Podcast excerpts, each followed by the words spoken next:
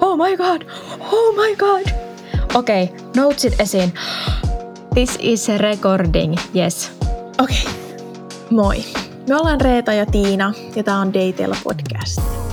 Ja Dateilla me puhutaan kaikesta siitä, mikä ihmissuhteisiin liittyy. Me ruoditaan deittailukulttuurin ilmiöitä, opetellaan parempia tunnetaitoja, kohdataan omia epävarmuuksia ja käydään läpi sellaisia seksuaalikasvatuksen teemoja, jotka meiltä monelta ehkä jäi saamatta nuoruudessa. Ja dateilla saa aina olla hämmentynyt, kysyä kysymyksiä, joita ei muualla uskalla kysyä, ja toisaalta iloita myös kaikesta siitä, mikä meidän seksuaalisuuteen liittyy. Ja Reeta, tämä on meidän toka kausi ja eka jakso. Jees, mä oon niin innoissani. Mulla on taas sellaista ensitreffien jännitystä, tiedätkö? Mua, mua jännittää. Näissä, näissä dateissa jännittää myös se, että nämä on tämmöiset etädeitit. Kyllä, siis me ollaan siirretty videodeittailuun, koska Reeta on Espanjassa. Uhu. Joo, mä tulin tänne Espanjaan nauttimaan, nauttimaan elämästä ja oppimaan tätä upeaa, upeaa kieltä ja deittailemaan. Siis mä tuun niin ottaa tällä kaudella parhaimpia deittailutarinoita Espanjasta. mä voin kertoa, että täällä on ollut jo mun elämäni parhaimmat deitit ja mun elämäni hirveimmät deitit, että storeja kyllä löytyy. Ihan mahtavaa. Ehkä me kuullaan niistä lisää tällä kaudella. Mä oon yhä Suomessa ja niin, mitä mä nyt tästä sanoisin? Mä oon Suomessa. Ja mun seksuaalikasvatuskoulu on virallisesti alkanut. Eli, eli niin kun ehkä dateilla kolmannella kaudella mä olen jo ihan oikea seksuaalikasvattaja. Mutta ihan no, oikea seksologi olet jo. Piirun verran pätevämpi seksuaalikasvattaja. Koko ajan opin lisää. Ja mm. siis dateilla kakkoskausi tulee olemaan myös muilla tavoilla erilainen verrattuna siihen ykköseen. Sen lisäksi, että me tälle videodeittaillaan Reetan kanssa, mutta äh, mulla on myös lupa deittailla muita tyyppejä. Eli meillä tulee tälle kaudelle vieraita puhua kaikista kiinnostavista aiheista, koska me ajateltiin, että tämä tokakaus tulee olemaan sellainen niin kuin syvä sukellus tunnetaitoihin ja, ja niin kuin kaikkeen sellaiseen, mikä vaikuttaa siihen, miten me ollaan ihmissuhteissa, miten me rakastetaan, ketä me rakastetaan, millaisia suhteita me muodostetaan. Et ei enempää eikä vähempää, mutta aika isoja juttuja. Kyllä, ja vaikka mä haluaisin olla kaikilla dateilla mukana, niin mä voin myötä iloa kokea täältä Barcelonasta ja tota, antaa, antaa Tiinan käydä dateilla, tai en edes antaa, vaan meillä ei ole tällaisia sääntöjä, joissa mä annan luvan hänelle käydä dateilla muiden kanssa, vaan, vaan kohtaan sitten nämä omat fomot ja muut, jota koen, kun en pääse ihanille dateille, mitä on aivan aivan mahtavien ihmisten kanssa tulossa. Kyllä. Ja sitten mä muistutan aina Reetaa siitä, että meidän deitit on aivan omalla tavallaan spesiaaleja, eikä niitä voi korvata yhtään millään. ja siis hei, meidän eka jakso Aiheena on sellainen, mitä kysyttiin meillä somessa eniten, kun me kysyttiin, että mistä tokalla kaudella dateilla pitäisi puhua, niin tämä oli sellainen kysymys, mikä tuli siis kymmeniltä ihmisiltä. Ja se on se, että miten puhua seksistä uuden kumppanin kanssa? Tämä on silleen aika ymmärrettävä kysymys, että niinku, voin ainakin samaistua, että seksistä puhuminen on ollut vaikeaa, se ajoittain on edelleen vaikeaa, ja tota, siihen on monta monta syytä, miksi se on vaikeaa, niin puretaan sitä. Joo, puretaan nimenomaan sitä, että miksi se on vaikeaa. Annetaan sellainen lupa sille, että se saa olla vaikeaa, koska sitten kun me ymmärretään, että miksi joku on meille vaikeaa tai haastavaa, niin meidän on helpompi myös lähteä pohtimaan sitä, että miten sitä ongelmaa sit voisi lähteä taklaamaan. Mutta milloin sulla on ollut vaikeaa puhua seksistä jonkun uuden kumppanin kanssa? No, mm, hyvin muotoiltu kysymys, mutta mä heitän pallon heti takaisin, että se ei ole ollut uuden kumppanin kanssa. Mä koen, että mun vaikeimmat kaudet, kun tulee seksistä puhumiseen, on ollut mun pitkässä parisuhteessa, jossa olin ää, siinä mä koen, että siinä oli niin paljon menetettävää. Ja kun puhuttiin seksistä, niin ei puhuttu vaan seksistä, vaan puhuttiin niinku, vähän niin kuin kierrellen ja kaarellen niinku siitä, että onko meillä tulevaisuut yhdessä, kunnioitetaanko me toistemme toiveita ja mieltymyksiä ja, ja niinku, halutaanko me toiselle hyvää ja, ja niinku, pystytäänkö me ole haavoittuvaisia toistemme edessä, niin mä oon kokenut, että mulle kaikkein vaikeinta, vaikeinta niin kuin puhua seksistä oli sen silloisen kumppanin kanssa, jonka oltiin useita useita vuosia yhdessä. Ja sitten kun mä vertaan niin kuin sitä ennen, mulla oli paljon seksikumppaneita ja sen jälkeen on ollut, niin kaikkien uuden, uusien kumppanien kanssa mä koen, että mulla ei ole mitään menetettävää, niin mä voin puhua paljon avoimemmin. Ei sille, sille että se ei olisi vaikeaa aina, aina ajoittain, mutta mä koen, että mun vaikeimmat hetket oli silloin, kun oltiin oltu pitkään yhdessä mun ex-poikaystävän kanssa ja ei oltu oikein nostettu sitä kissaa pöydälle tai ei oltu niinku valmiit kohtaamaan sitä, että mieltymykset muuttuu pitkän suhteen aikana. Niin tota, joo, oli vaikea puhua seksistä riitelemättä, ähm, tuntematta hirveästi surua ja pettymystä ja joo, mm. ehkä vahingossakin tuli loukatuksi ja loukkasi. Joo. Joo. Toi on itse asiassa tosi kiinnostavaa, koska sehän nimenomaan voi olla myös just noin, että jos seksistä ei ole puhunut sen kumppanin kanssa aktiivisesti ja sitten on pitkä vakiintunut suhde, niin se voi olla tosi hurjaa myös siinä tilanteessa, vaikka toinen on sulle tuttu, alkaa puhumaan niistä asioista just siksi, että siihen kerrostuu niin paljon enemmän sellaisia merkityksiä. Ja sitten ne epävarmuudet tulee pintaan ja, ja niin kuin on haavoittuvaisempi sen toisen kanssa, koska jakaa paljon enemmän. Niinpä, niinpä, että siinä, tota, siinä, siinä on, niinku, me, on omalta osaltaan niinku merkityksellisempi suhde mm.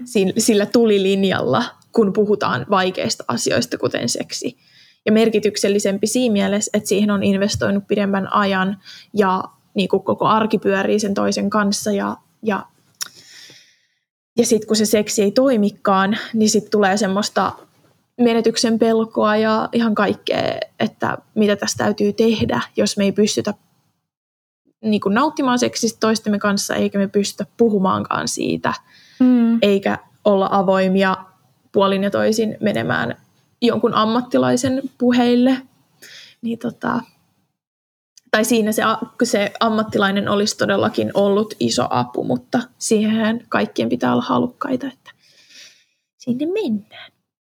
Mm. Mitäs sä Tiina, milloin sulla on ollut vaikeuksia puhua seksistä? No mä ehkä nappaan tuosta mukaan just tuon merkityksellisyyden, koska mä jotenkin koen, että Mulle on uusien seksikumppaneiden kanssa aina ollut helppo puhua seksistä. Ehkä sen takia, että niin kun aika nopeasti käy ilmi, että mä työskentelen niin kun seksuaalisuuden parissa, niin sit musta tuntuu, että ihmisten on helpompi puhua mulle ää, seksistä ja niin kun avata se keskustelu myös mun suuntaan. Musta tuntuu, että sulla on ehkä samoja kokemuksia tästä myös. Ehdottomasti. Öm, niin mä niin kuin yleensä en ole kokenut semmoista vaikeutta semmoisissa kevyemmissä suhteissa, kunnes ää, mä tapasin semmoisen tyypin, josta mä tykkäsin ihan sikana. Mä olin ihan sikaihastunut siihen. Ja sitten mua niin kuin alkoi jännittää ihan hirveästi. Me oltiin jotenkin puhuttu kaikesta muusta ja meillä oli jo niin kuin semmoinen syvä yhteys tämän ihmisen kanssa niin kuin monella muulla tavalla, mutta me ei oltu puhuttu aikaisemmin seksistä. Ja sitten mä olin se, että okei, että niin kun mä tunsin, että it's getting closer ja pitäisi puhua.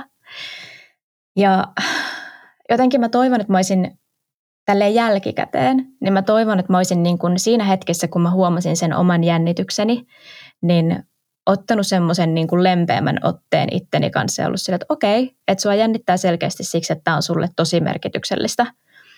Että et niin kuin sulla selkeästi on toiveita tämän suhteen osalta ja, ja että sä oot niin kuin ehkä jollain tavalla haavoittuvaisempi sen ihmisen kanssa, koska te olette jakanut jo, jakanut jo niin paljon muita asioita, että kumpa olisin osannut olla lempeämpi siinä hetkessä, mutta en osannut, vaan siis turhauduin itseeni. ja olin ihan silleen, että sä tiedät nämä jutut, sun pitää nyt uskaltaa nyt avaa vaan se keskustelu. Ja siis mulla on semmoinen neljän sekunnin sääntö. Mä käytän sitä kaikissa vaikeissa hetkissä mun elämässä ja se on se, että, että sun täytyy olla rohkea neljä sekuntia. Et esim. Siis mä oon käyttänyt tätä vaikka kun mä irtisanoudun, mä jännitti ihan hirveästi irtisanoutua mun töistä, mutta mä olin se, että okei, neljä sekuntia sä aloitat sen puhelun, niin sä et voi enää perääntyä siitä. Ja sitten sama tässä on silleen, että neljä sekuntia sä kysyt sen ekan kysymyksen, ja sitten sä et saa sitä enää takaisin. Että sitten se niinku keskustelu on avattu, ja sun täytyy vaan jotenkin luovia sen läpi. Ja sitten mä olin silleen, okei Tiina, nyt hengitä syvään, ja kysy, mitä sä tykkäät, että sua kosketaan? Ja sen jälkeen mä olin aivan paniikissa. Aivan paniikissa. Joo, ihan varmasti. Koska mä tälleen seksuaalisuuden ammattilaisena myös koen, että et, et siitä on tosi tosi helppo puhua yleisellä tasolla. Niin on. Niin kuin, että tällaisia ja tollaisia ja muiden ihmisten kokemukset ja tutkimukset ja bla bla bla. Mutta sitten kun mennään niinku, niinku niihin omiin vaikka omiin epävarmuuksiin tai mistä itse tykkää tai, tai sitten just tohon, että miten kysyy sen ekan kysymyksen, että mistä sinä pidät kuulostamatta jotenkin oudolta ja tyhmältä ja liian tyrkyltä tai jotain, niin siinä tulee kaikki nämä omat kelat sit niinku sinne sävyttämään sitä niin ammattilaisen seksu- seksuaalikasvattajan puhetta. Kyllä, ja sitten jotenkin Ähm, itse huomas myös sen, että, että vaikka kuinka olisi niitä sanoja, joilla puhua seksistä, niin sitten kun ollaan siinä omassa henkilökohtaisessa tilassa, niin siellä on se kaikki historian painolasti, mitä sulla on. Et esimerkiksi mulla on semmoisia kokemuksia, että vaikka yhdessä mun erossa, niin siinä erotilanteessa musta ja mun seksuaalisuudesta sanottiin – semmoisia tosi kipeitä asioita, joita mä sitten olen käsitellyt sen jälkeen. Mutta heti, kun tulee joku tyyppi, jota kohtaan sulla on tunteita, niin se sama, semmoinen tietty epävarmuus, että entä jos toi ajattelee musta samalla tavalla, että vitsi se tulee sattuu. Vaikka mm. eihän se ole niin, ne on aivan kaksi eri ihmistä, mutta silti sitä kantaa jotenkin mukanaan. Ja, ja niin kuin ihanaahan siinä on sitten se, että kun aloittaa sen keskustelun ja toinen vastaa siihen hyvin, ja, ja se yhteys löytyy, niin sehän on hirveän, sehän on parhaimmillaan siis hirveän kaunista ja herkkää ja niin kuin ihanaa. Kyllä, todellakin. Ja, ja mulle se on ihan sika tärkeää, että siitä pystytään puhumaan ennen Kyllä. kuin seksi tapahtuu. Että se on sitä aikaa, jolloin mä tutkailen, että onko tämä sellainen ihminen, jonka kanssa haluaisin olla niin kuin, henkisesti ja fyysisesti niin paljaana. Mm. Mm, ja ottamaan kaiken, mitä, mitä seksi voi antaa. Niin kuin, ää, hyvät ja, ja tota, hyvät kokemukset ja ne huonotkin kokemukset, että otanko mä sen riskin tämän henkilön kanssa, että mä voin saada jotain hyvää tai sitten tämä voi olla noloa tai tämä voi... Ja, ja siksi se on aina riskejä myös, niin kuin me kaikki, jotka on joskus käynyt yläasteen seksuaalikasvatustunneilla, niin sehän on pelkkää riskien paasaamista. Niin, Voi herra Jumala. ja sitten, että et onko valmis ottaa ne riskit ja sitten onko valmis antautumaan sille nautinnolle tämän ihmisen kanssa ja se, että miten siitä seksistä pystytään yhdessä puhumaan, niin luo mulle sen vahvistuksen siitä, että onko tämä seksikumppani mulle vai ei. Ja tämän takia en harrasta baarista hankittuja yhden illan juttuja, koska ei me olla puhuttu seksistä tarpeeksi siellä Joo, siinä on tosi vaikea aikana. alkaa niin kuin jonkun musiikin keskellä silleen, millaisesta seksistä sä, mitä? Ai eksistä! Jep, joten ei. Joo. Ja mä koen, että, että sillä saa kyllä parempia seksikokemuksia, kun puhuu seksistä niin kuin mahdollisimman paljon ennen kuin se tapahtuu. Joo, joo. Ja siis tänään nimenomaan kerrotaan siitä, että miten puhua, mutta pohditaan ensin enemmän just sitä, että miksi se on niin vaikeaa. Että okei, että me, me molemmat nimettiin meidän näistä kokemuksista se, että, että se on vaikeaa, koska jos se on tosi merkityksellinen suhde, niin siinä on paljon pelissä. Mutta jotenkin ehkä ihan ekana, kun me lähdetään purkamaan sitä iso iso vyöryä, jota niin kuin meidän seksuaalikasvatushistoriaa ja kulttuuria kaikki meille luo, niin haluaisin sanoa, että se ei ole yhtään ihme, että seksistä on vaikea puhua. Että niin kun, mä jotenkin haluaisin antaa semmoisen kollektiivisen luvan kaikille vaan huokasta ja, ja niin kuin olla helpottuneita siitä, että se on ihan ok. Se ei ole hävettävää, että seksistä on vaikea puhua, koska jos miettii vaikka, jos miettii sitä, että miten vähän me puhutaan seksistä ylipäänsä, niin kuin sä sanoit äsken ne yläasteen seksuaalikasvatuskokemukset, niin musta tuntuu, että kaikki niin kuin voi samaistua just siihen, että siellä on niin se banaani ja kortsu ja sitten ollaan sille, että taudit, tosi paha, raskaus, tosi paha. Ja ne on ne, mitä seksistä saa. Älkää harrastako seksiä. Että eihän meillä ole niin kuin jotenkin me, tämmöiset pari-kolmekymppiset, niin se meidän seksuaalikasvatushan oli ihan silkkaa pelottelua. Ei meille annettu mitään sanoja – tai työkaluja sille, että miten vaikka tutustua omaan nautintoon tai omiin rajoihin, sanottaa tunteita. Jep. Niinpä, että me ollaan niin jo ihan pienenä lapsena opittu se, että on tämmöinen niin aikuisten salaisuus, josta ei puhuta. Mm, ja sitten pienenä ihmisenä joutuu miettimään, että okei, tässä on jotain pahaa. Niin Joo siksi, siksi siitä ei puhuta, mutta sen takiahan se myös kiinnostaa älyttömästi. Mutta mä voin sanoa, että, että mä oon vasta tuolla seksuaalikasvatuskoulutuksessa tajunnut, että, että mun kotona tapahtunut seksuaalikasvatus oli aivan poikkeuksellista. Et Oikeasti? Mun, joo, mun kätilö äiti on istunut meidän perheen lasten kanssa ja ollut silleen, että että puhunut nautinnosta, puhunut äh, masturboinnista, puhunut, ja me ollaan ihan siis pieniä lapsia, ja se on puhunut niinku ihan lapsesta asti meille, että, että niinku seksi on ihana asia, seksi on niinku terveyttä edistävä asia, ja sitten kun mulla alkoi olla niinku ensimmäisiä seksikokemuksia, niin äiti puhui siitä, että miten, miten, miten naisen ähm, tai miten mä voin parantaa omia seksikokemuksia niin, niin kuin monilla eri tavoilla. Ja, ja tota, nää, näähän mä nyt otin tietysti ihan silleen ilolla vastaan silloin, mutta niin kuin nyt jälkikäteen mä oon vasta tajunnut, että, että, että mun kokemus mun omasta seksuaalisuudesta on pitkälti niin positiivinen myös mun äitin takia.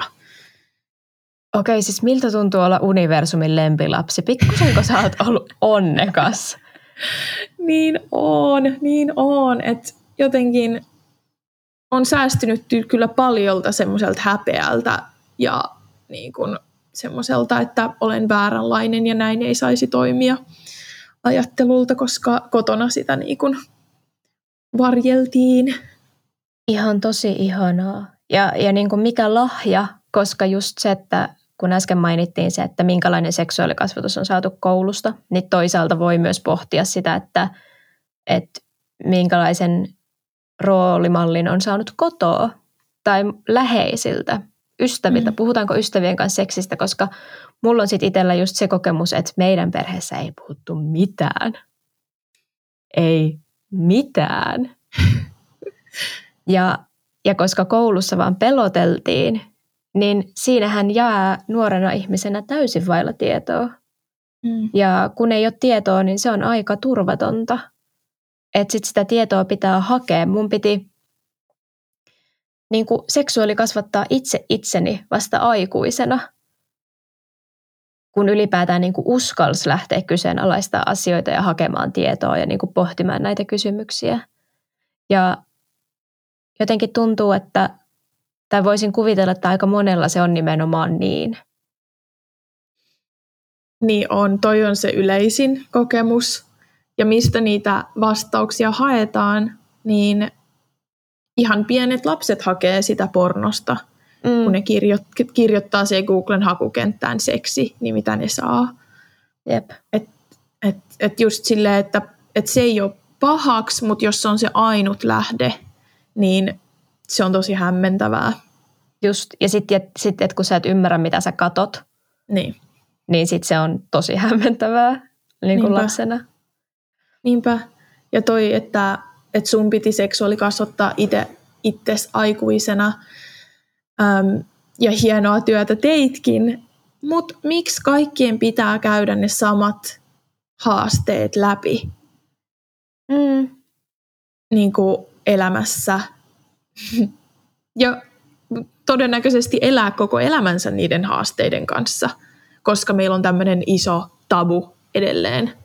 Eli seksuaalisuus ja seksi, niin, niin voitaisiin auttaa ihmisiä elämään mukavampaa elämää ja olemaan semmoisia niin kokonaisia itselleen, jos, jos seksi nähtäisi niin kuin sellaisena osana hyvinvointia kuin vaikka liikunta ja nukkuminen.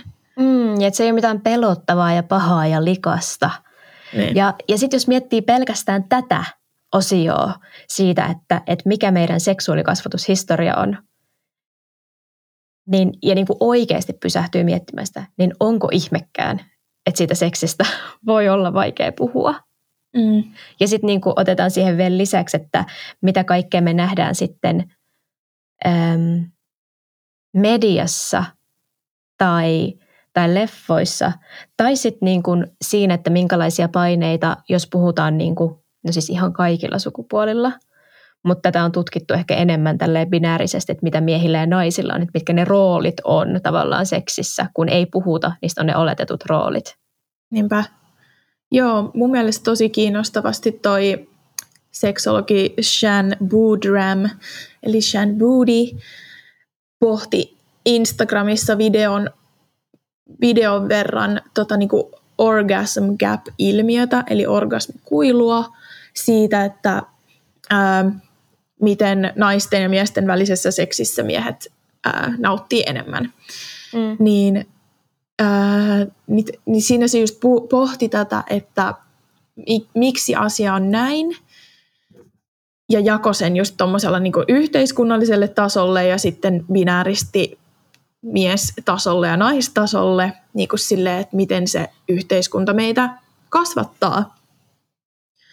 Tälleen ää, mi, niin kuin puhumaan seksistä, ajattelemaan seksistä ja niistä omista rooleista niin kuin, no, binääristi miehenä ja naisena. Niin tämä yhteiskunnallinen taso oli just tämä, että ei hyvää seksuaalikasvatusta niin kuin taata kenellekään. Mm, eli seksistä, seksi ja seksuaalisuus ei ole niin kuin neutraali asia, josta voi puhua niin kuin mm. vaikka just liikunnan tavoin, mm. vaan jostain kumpuaa se ajatus, että siitä kuuluu vaieta. Eli ketään ei kannusteta tietenkään puhumaan niistä omista mieltymyksistään, toiveistaan, epävarmuuksistaan, puhumattakaan omista fetisseistään, fantasioistaan, mistään niin kuin vaniljaseksin ulkopuolelta – niin siis sehän on ihan semmoinen HC-taso sitten seksipuheessa. niin silleen, että jos sä et osaa puhua vielä e- niin kuin ehkäisystä tai tommosista. Niin miten sä voit puhua sun kinkeistä? Ja niin kuin niin. siitä, että, että miten, kokeilla asioita turvallisesti toisen kanssa. Jep. Niin. Miestaso oli Shan Budramin mukaan tällainen, että no, miehen pitää tietää kaikki kysymättä. Sehän nyt elää monella muullakin tasolla kuin täällä seksuaalisuuden tasolla, niin kuin meidän yhteiskunnassa, mutta miehen pitää olla se johtaja. Mies tekee aloitteen seksissä, eli hän on se aktiivinen osapuoli ja haluava osapuoli. Joo, ja mä oon nähnyt kyllä, pakko sanoa tähän väliin, että mä oon monesti nähnyt just sen, miten paljon paineita toi rooli aiheuttaa miehille. Että sit pitää tietää jotenkin kysymättä yhtäkkiä maagisesti, että mistä mä pidän ja vaan niin ottaa tilanne haltuun. Ja, ja sitten siinä niin kuin ollaan tosi herkillä, kun on, on silleen, että hei wow, että niin kuin, puhutaanko tästä ensin? Mm. Että sun ei tarv- sä et voi tietää, sä et voi tietää millainen ihminen mä oon, mistä mä pidän. Niin sitten se voikin olla hyvin semmoinen epävarmuutta aiheuttava tekijä myös siinä toisessa osapuolessa, se, että sen keskustelun aloittaa, koska on niin tottunut siihen, että, että kyllä minä olen mies ja minähän tiedän, miten tällä pannaa. Kyllä, ihan niin kuin kova panomies, joka hankkii niitä sulkia hattu, niin kyllähän sen täytyy tietää niin kuin kysymättä ja olettaa vaan, että kyllä nämä tekniikat aina toimii. Ja... Joo. niin, mutta se on tosi kiinnostavaa puuhaa tapailla miehiä ja avata noita keskusteluja heidän kanssaan, koska se on yleensä ensimmäinen kerta, kun ne sanoo, että mä koen muuten tosi paljon paineita tästä asiasta ja tosta asiasta. Joo. Ja mitä kokemuksia heillä on ollut vaikka äm, eri tilanteissa, kun sitä he, niitä heidän epävarmuuksiaan tai osaamattomuuttaan tai mitä ikinä ei niinku ymmärretä. Joo vaan heiltä oletetaan se, että, että ähm, niin, oletetaan sellaista performanssia. Mm. Ehkä mitä nähdään pornosta. Ja... Joo, jotenkin se, että miehellä täytyy aina seistä. Niin. Ja hänellä on tilanne hallussa. Ja hänen ja täytyy seksi... kestää ja Kyllä. hänen täytyy laueta isoja määriä. Mm. Just näin. Ja että se seksi tapahtuu nimenomaan silloin, kun se muna seisoo. Mm. Että sit jos ei, niin sit ei ole seksiä. Niinpä. Niinpä. Mikä jotenkin niin kuin, että kun sitä sanottaa ääneen, niin varmasti kaikki tajuaa, miten absurdia se on. Mutta kuitenkin Jep. se on silti hyvin vahvasti vielä se, se niin kuin paine siellä. Niinpä. Ja mä koen sen myös silleen, että tosi paljonhan me puhutaan siitä, että miehet on vaikka itsekäitä sängyssä. Mutta mä näen sen myös se, sellaisena haasteena, että jos kokee epävarmuuksia, niin sitähän täytyy feikata sillä, että ei varsinkaan kysy mm. mitään. Niin se voi näyttäytyä, on varmasti paljon itsekkäitä miehiä sängyssä, kyllä, näitä on tullut vastaan, mutta, mutta mä koen, että moni voi myös näyttää täytyä sellaisena, jos on vaan epävarma eikä niin kuin, vaikka uskalla antaa suuseksiä, koska on epävarma siitä, että miten se tehdään niin kuin toista miellyttäen.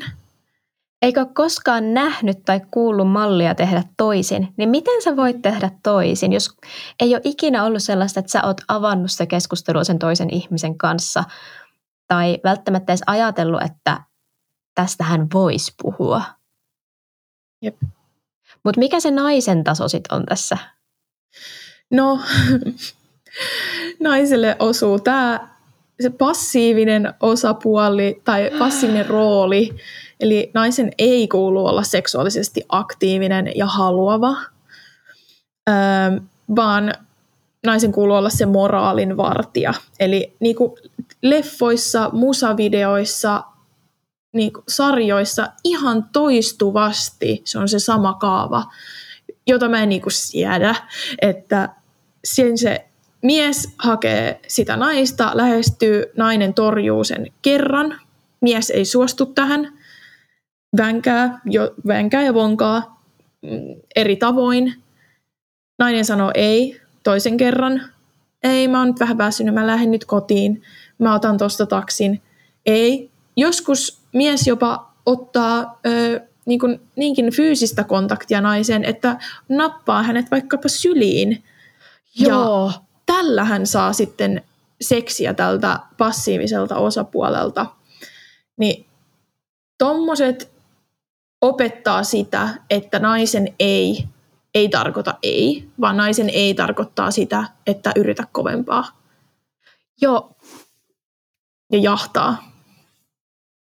Mennäänkö siihen, että minkälaisia roolimalleja me nähdään tässä niin kuin leffoissa ja mediassa ja sarjoissa, koska niin kuin se triggeröi mua aivan saman tien. Just toi, että niin kuin naisen ei, ei tarkoita ei, koska naisella ei ole mitään rajoja, koska nainen on vaan se kohde, jonka se mies voittaa ja valloittaa mm. ö, puolelleen. Ja ja sitten niinku just se, että, että jos nainen sanookin ei, niin sitten yhtäkkiä se mies on jollain friend zonella. Että hänet on niinku alennettu tällaiseksi mukavaksi kundiksi sun elinpiirissä, joka ei mm. pääse panemaan sua. Silleen, että ei. että niinku, se nainen ei ole vaan kiinnostunut susta.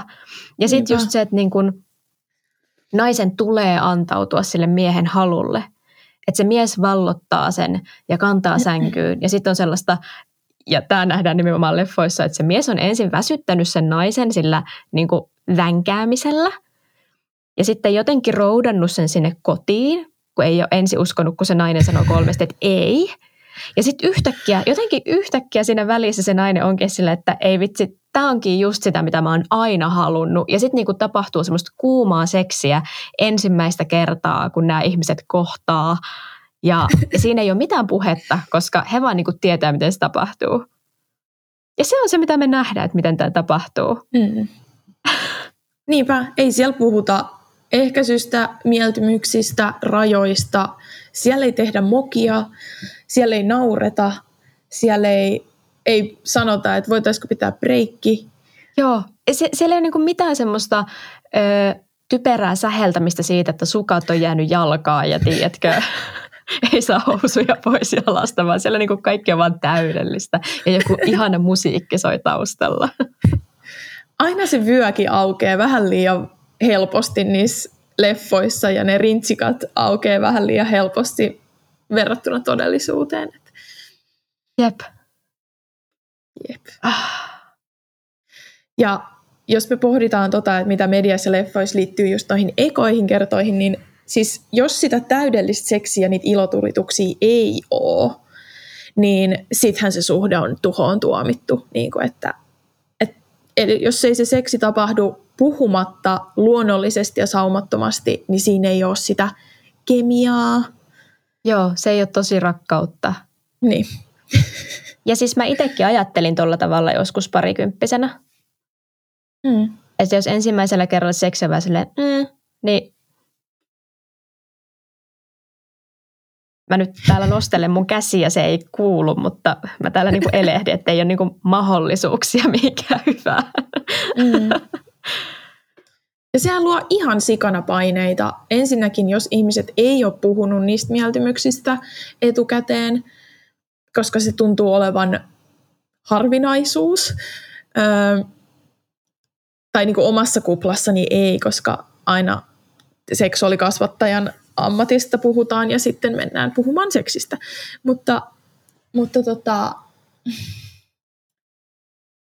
et eihän, niin kuin mä näen, että eihän ne seksi, ensimmäiset seksikerrat vaan voi olla hirveän antoisia, jos siitä seksistä ei ole puhuttu eikä anneta mahiksi ja niin kuin seuraavilla kerroilla onnistuu paremmin. Sitten ne aina jää vähän keskinkertaisiksi, jos haluaa niin kuin omalla mittarillaan jotenkin arvottaa niitä, niin kuin miten paljon nautti mistäkin. Ja sitten just se, että eihän se seksi ole mikään arvauspeli, että arvaappa nyt, mistä minä pidän, kun sä voisit vaan kertoa. Ja, ja ehkä jotenkin tulee myös mieleen se ajatus, että, että kun mehän opetetaan nuoria, että on useita ensimmäisiä kertoja, mm. Niin miksi me aikuiset ei muisteta tätä samaa asiaa? Että eihän niin se ensimmäisen seksikerran niin tarvitse tavallaan täyttää kaikkia tiettyjä vaatimuksia ja, ja toteuttaa kaikkia jotakin mieltymyksiä todeksi, kun niitä ensi, ensimmäisiä kertoja voi olla niin monia. Mm. Että etenkin just jonkun tyypin kanssa on tosi ihastunut, niin no on se aikuisena ihan yhtä kutkuttavaa se, että kun ekan kerran suudellaan. Mm. Ne on ihan mm. silleen, Niin on, ja, ja eka kerta mitä ikinä, jos eka kerta kokeillaan jotain, ähm, vaikka jotakin dom-sub-valtapeliä Joo. uuden kumppanin kanssa. Silleen, hmm. Eka kerta Hauskaa. jotain sidontaa tai että ottaa jonkun lelun mukaan siihen seksiin – Mm. Niin, tai pukeutua johonkin rooliasuun. Joo. Niin niitä ekoja kertoja on niin monia. Ja jotenkin myös se, että just tollaset ekat kerrat, niin nehän on hirveän ihania ja herkkiä ja hauskoja hetkiä, kun siinä alla on sitä kommunikaatiota. Mm. Että, että pystyy puhumaan seksistä. Mutta just se, että miten puhua seksistä. Mm. Pitäisikö meidän alkaa purkaa sitä, kun ollaan nyt niin käyty läpi se, että miksi se on niin vaikeaa. On todettu, että no piru vie, on vaikeaa. Niin miten sitten puhua seksistä uuden ihmisen kanssa? No alkuun puhuttiin siitä, että mä todellakin koen, että mulla on jonkinlainen etulyöntiasema tässä, koska kaikissa deittiprofiileissani ja niin kuin muutenkin uusien ihmisten äärellä tulee aika nopeasti ilmi, että olen seksuaalikasvattaja. Ja sitten se menee siihen, että no mitä se seksuaalikasvattaja tekee ja sitten aika nopeasti mennään puhumaan nautinnosta ja seksistä, jos on semmoinen fiilis toistemme kanssa, että ehkä tässä, ehkä voisi olla jotain seksiä joskus. Mutta mä oletan, että tämä niinku madaltaa sitä kynnystä ää, niille potentiaalisille seksikumppaneille kertoo omista ää, paikkapaineista tai epävarmuuksista. Ää, se madaltaa kynnystä aloittaa se keskustelu, mm, mutta myös se voi lisätä paineita siitä, että, että miten seksiä harrastetaan tämmöisen seksiekspertin kanssa, joka hän opiskelee seksuaalisuutta varmastikin kokemalla kaiken. et tosi monelle joutuu purkaa sitä, että et en mä oo niinku, en mä tiedä kaikesta kaikkea ja mäkin jokaisen ihmisen kanssa kaikki on uutta, niin en mä voi Joo. tietää kaikesta kaikkea. Niin mä en siis useinkaan tee aloitetta seksiin liittyvistä asioista, vaan se toinen tekee. Joo, me ollaan siinä mielessä aika samassa tilanteessa kyllä sun kanssa, että mä jaan just ton kokemuksen. Että musta tuntuu, että ihmisten on helpompi puhua mulle seksistä ja ihmetellä seksiin liittyviä asioita. Ja sitten just toi oletus, että, että no sähän oot sellainen tietäjä sit näissä asioissa. Ja joo, ehkä voinkin olla, mutta, mutta jotenkin siihen tietoon sisältyy myös just toi, mitä sä sanoit, että – Seksi tapahtuu uuden ihmisen kanssa aina uudella tavalla. Se voi olla tosi erilaista eri ihmisten kanssa, äm, jotenkin eri sävystä ja tietyt asiat korostuu, niin ehkä senkin haluaa nostaa tästä just esiin, että, että vaikka sä oot jonkun ihmisen kanssa puhunut seksistä ja kommunikoinut siitä tosi paljon, niin sit uusien kumppaneiden kanssa se keskusteluhan alkaa aina alusta, koska ethän sä tiedä mm. mitään. Se on uusi ihminen, jolla on omat mieltymykset ja kokemukset ja tietynlainen keho. Ja mä jotenkin yritin itse puhkailla, puhkailla. Puhkailla? Puhkailla. Siis pohtia pääni puhki, eli puhkailla. että miten mä niinku miten mä neuvoisin ihmisiä just se, että miten puhua seksistä, koska eihän se auta yhtään mitään, että et sanoo, että puhukaa vaan. Mm. Mutta jotenkin ehkä jos mä nostasin sen mun kokemuksen minkä mä kerroin tuossa alussa esimerkiksi, niin ehkä siitä voisi niinku ottaa opiksi just sen, että ei tarvi olla mitenkään täydellinen ja, ja jotenkin super itsevarma puhuakseen seksistä, vaan että se on sille, että rohkeampi aloittaa ja luo tavallaan tilaa sille keskustelulle, koska sehän on vuorovaikutustilanne, joka on kahden ihmisen välillä, niin kun toinen vaan aloittaa sen keskustelun, niin kyllähän se toinen lähtee tuomaan siihen lisää sitä niin kuin,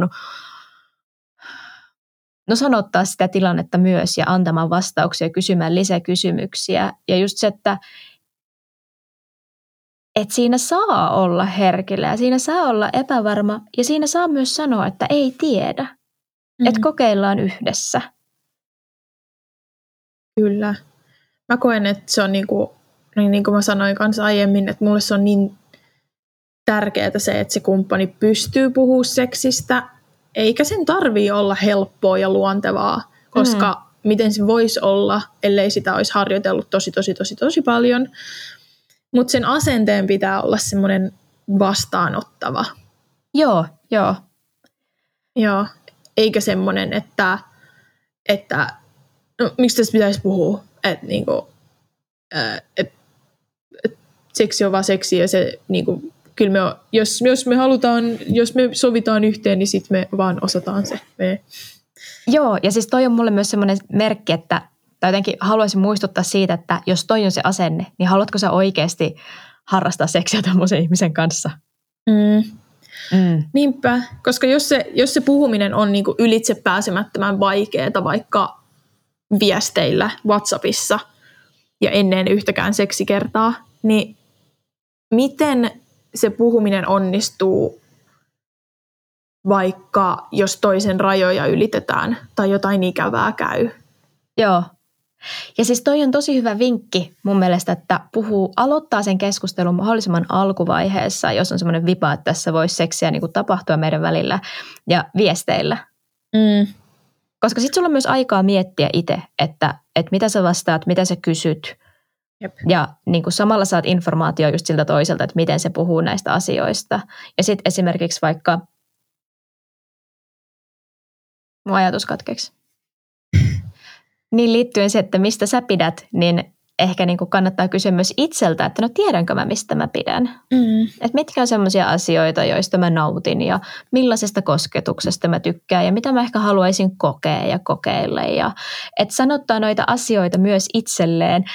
Mm. Jälleen kerran ollaan kakkoskauden ekassa jaksossa. Ja vinkki on, että kommunikoi. Kommunikoi. Tähän mulla tulee mieleen yksi aivan sairaan hyvä kokemus. Just tota mun kuuden vuoden suhteen jälkeen ensimmäinen seksikumppani. Jännitti tietysti ihan saatanasti, koska en ollut ollut kenenkään muun kanssa kuin sen yhden kumppanin kanssa kuuteen vuoteen. Niin mä jouduin palaamaan sinne 19-vuotiaan Reetan öö, kokemuksiin, että miten ollaan uuden ihmisen kanssa. Joo.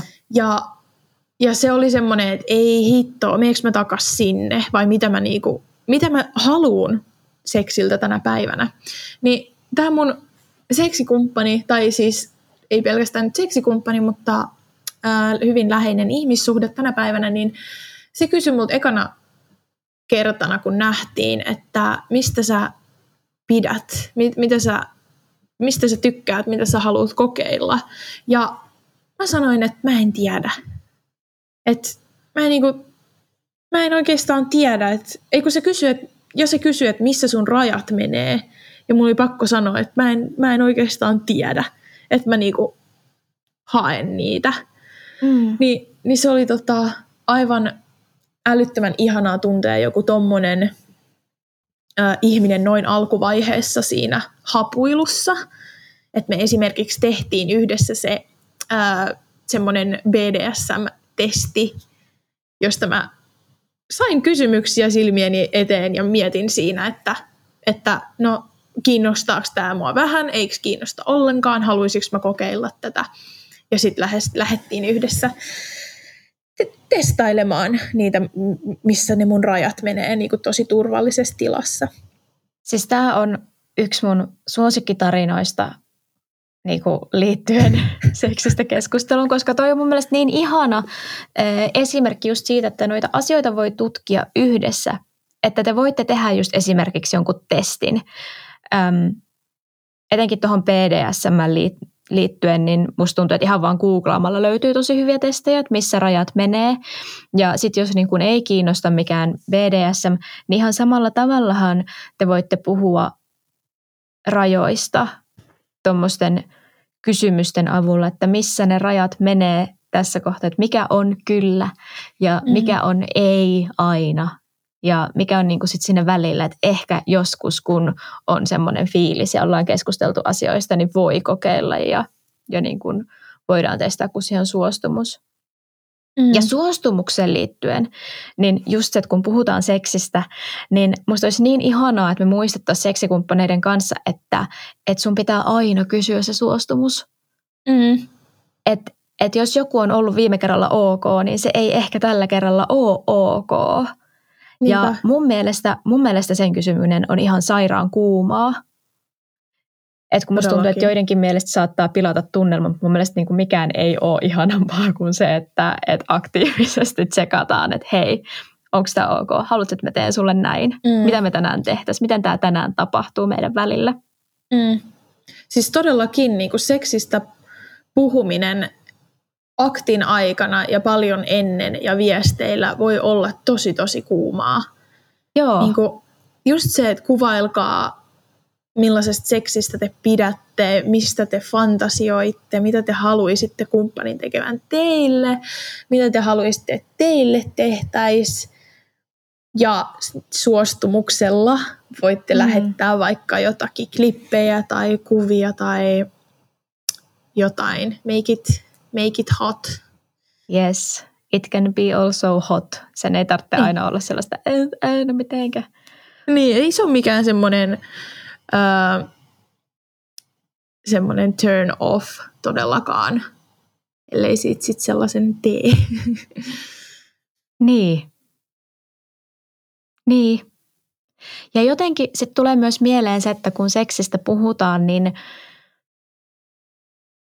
että sitten että kumpa me osattaisiin olla lempeitä myös sitä toista kohtaa. Että jos tapahtuu jotain, mikä ei ole ok, mikä vaikka ylittää rajat, niin sitten sille jotenkin lempeästi korjaisi sitä.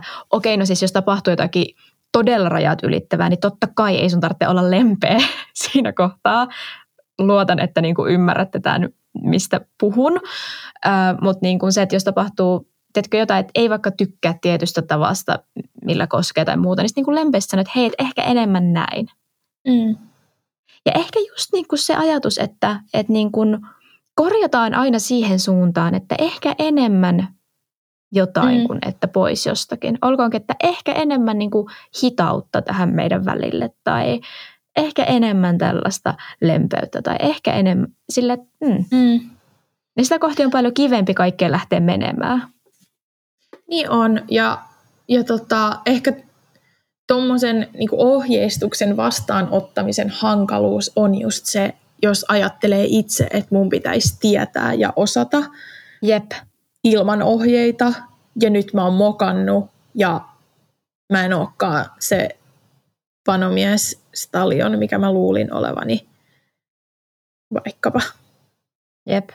Jos sä oot tottunut siihen, että saa ohjeita, niin, niin tota, kannattaa kannattaa ja olla sit, vastaanottavainen. Sitten mulla tulee myös mieleen niin tämmöinen toimittajan vinkki tähän asiaan, että kysykää avoimia kysymyksiä, niin sillä saa heti paljon enemmän informaatiota. Eli älä kysy, että tykkäätkö seksistä, koska se on niin kuin, että kyllä tai ei, vaan kysy, että millaisesta seksistä sä pitäisit mun kanssa. Miten sä tykkäät, että sua kosketaan? Mitä sä haluaisit kokeilla? Missä sun rajat menee, millaiset on olleet sun ö, parhaimmat seksikokemukset, mitä sä haluaisit mulle, nyt tää tulee tämmöinen valmis haastattelurunko, ottakaa kuule muistiinpanoja, mitä sä haluaisit, että mä tekisin sulle, mitä sä haluaisit tehdä mulle, Ihan, ah, vitsi, mä oon liekeissä tänään. Ihan kun mä näen sut ihan toimittajan roolissa siellä kuulokkeet päässä ja mikrofoni edessä. Mä näen sut tässä, niin kuin, tämmöinen on se sun seksikokeilu, tai se tilanne sitten. Sulla on joku lehtiö, johon sä kirjaat. Muistiinpana. No niin, kerropa nyt yksityiskohtaisesti. Mutta olisiko nämä jutut, joita me laitetaan tuonne meidän The Good Sex Companyin Instagramiin? Kyllä. Tämä on hyvä itselleen. Jep. Itselleen ja toiselleen ja muille. Kyllä. Ja sitten tollaisia niin kun, öö, listoja löytyy varmasti myös netistä, niin kuin jotakin nautinnon checklistejä, joita on tosi ihana käydä toisen kanssa yhdessä läpi. Kyllä. Ja niin, kannustetaan käymään ensiksi itsenäisesti ja löytämään sanoja sille omalle, omalle toivelistalle. Jep. Ja tuommoinenhan voi olla tosi hauskaa vaikka jossain etäsuhteessa tai viesteillä, vaikka kysyy yhden kysymyksen päivässä ja pohtia sitä seuraavaa seksikertaa, että miten näitä voisi liittää sinne. Joo, ja ehkä niin tuossa haluaa korostaa myös sitä, että kun puhutaan siitä, että miten puhua seksistä, niin jotenkin voisi ajatella, että, että voitaisiko me ajatella, että ei senkaan ole mikään kiire.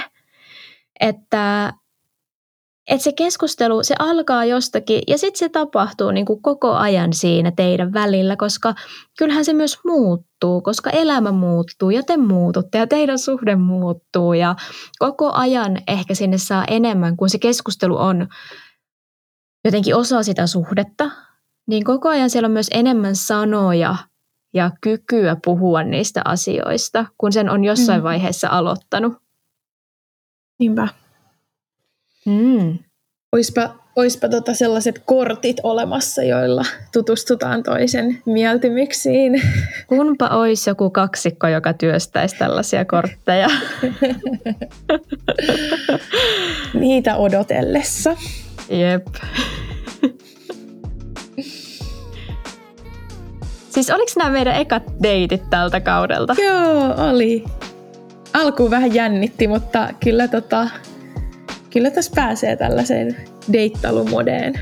Siis kyllä, siis videodeittailuhan on tutkitusti todella pätevä keino tutustua toiseen ihmiseen, mutta siitä kerrotaan ehkä enemmän lisää tällä kaudella. Me ollaan Kyllä. nyt todettu se toimiviksi näillä meidän ekoilla deiteillä. Ja tosiaan se lista, mitä tässä käytiin läpi, löytyy The Good Sex Companyn Instasta. Suunnatkaa sinne. Ähm, tulkaa ehdottomasti myös kertoa meille kaikki aiheideoita tai tai Vierasideoita. Muita. Niin, kyllä, koska vieraita on tulossa, niin tulkaa tuo meille aiheideoita ja vierasideoita The Good Sex Companyn Instaan. Ja mut löytää Instasta ää, nimellä Tiina Svensk. Ja mut löytää nimellä Reeta Rautavirta. Jee, ihanaa. Nähdään seuraavilla dateilla. Heippa! Moi!